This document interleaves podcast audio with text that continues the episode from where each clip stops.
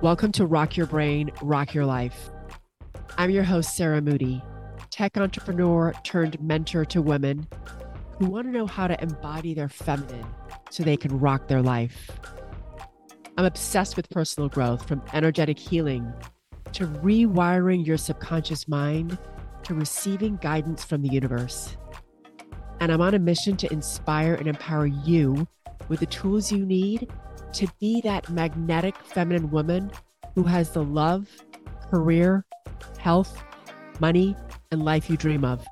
So if this is what you're looking for, you're in the right place. And let's get started with the show. Okay, amazing rock stars. Let's talk this week about how to work less and achieve more. So, a year ago, just yeah, actually at the start of this year, I decided to work four days a week. I was probably doing it also a bit last year as well. So I don't work on Fridays. It's a rare occasion that I do work on Fridays. And uh, so this week it was pretty awesome, actually. I went to the Nutcracker, had some yummy massages, saw some friends for a holiday party, did a bunch of yoga. It was so, so amazing. And actually, I just got off a call with a client and I have to share this with you because it is such a great story around how to work less and achieve more in one year, she has gone from feeling like she had to prove herself at work and constantly overworking, and she had a lot of anxiety and actually didn't feel confident enough to speak in meetings and have her ideas heard, even though she was always over prepared.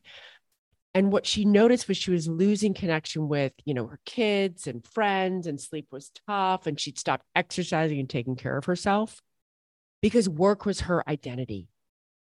And she believed that she always needed to be perfect while feeling she was at the mercy of her circumstances, of work, of everything around her. And she never felt in control or that there was enough time. And it was so amazing to get off the phone with her this week because she's now working 20% less.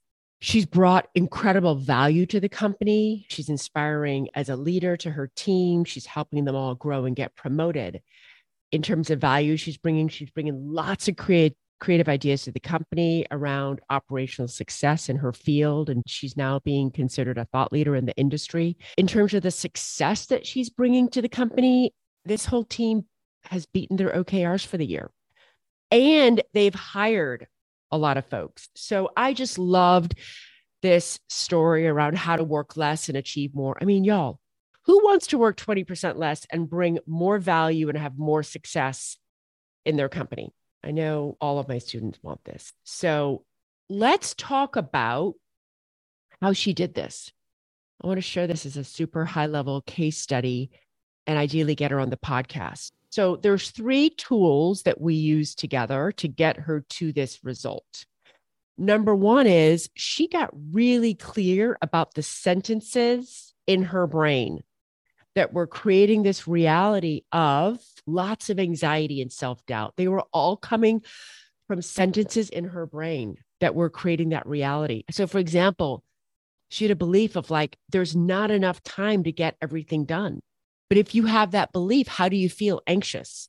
And when you feel anxious, what do you do? You're overthinking and you're spinning and ruminating, and you're not actually getting the work done.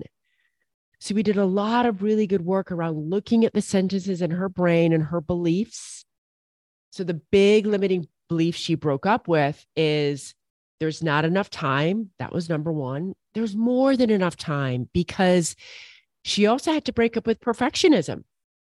Wanting to deliver perfect work all the time will lead you to believe that there's never enough time. There's a perfect correlation between the two, right? Think about it. If you feel like you need to be perfect with the email that you send to the leadership team or the deck you put together for everything has to be perfect. If they can't find an error, then you're never going to have enough time to get everything done. Or actually, not even everything done. Even get the things done that you want to get done and have them be enough. So we had to look at a lot of her beliefs. The other limiting belief that she had, other than there's not enough time, is that I'm not skilled enough. I'm not capable enough. I need to prove myself. Well, when you think those sentences in your brain, how do you feel? Say you thought that sentence in your brain, I'm not skilled enough to be in this role. Like there's some level of imposter syndrome. How would you feel? Self doubt, right? Insecure, right? And when you feel self doubt and insecure, what do you do? You probably just stay stuck in that loop. So, lots of belief work. What beliefs will serve you? So, for example, one of the beliefs is I'm open to believing that B minus work is enough. That was a belief she worked on for a really long time. I'm open to believing there's more than enough time to get my P1s done. So, second skill and tool that we worked a lot on is this program that I have called Getting Shit Done. So, it's all about managing your brain so that you can align how you want to spend your time at work and in your life with your priorities. So I have my clients put everything that they want to do in a day in their calendar. Yes, that includes taking a shower. Yes, that includes when you exercise. That includes driving to exercise. That includes doing thought work in the morning. That includes the meeting with your CEO. Every single meeting notice goes into your calendar. Now, we are not doing this to be perfect. We're doing this to understand how to prioritize our time so that it aligns with what's important. And one of the big things that my client had was because she felt like she wasn't enough, which was just a belief. This is the most important thing about my client. Nothing's changed. She's gotten more humans on her team. She hasn't changed jobs.